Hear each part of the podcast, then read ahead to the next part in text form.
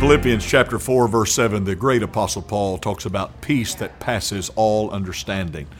What a wonderful combination it is when we can have understanding with peace. But the promise of that scripture is not necessarily understanding with peace because sometimes to get peace, you have to be willing to relinquish the understanding. Because there are just some things in life to this day I don't understand and won't understand until I get to heaven or the Lord reveals it to me between now and then. But I do have His peace. And the peace of God that I have today comes from knowing Him in the fullness and the power of His Holy Spirit. And I pray for you today to have that peace. I wish that peace for you because it does transcend all understanding and even sometimes misunderstanding.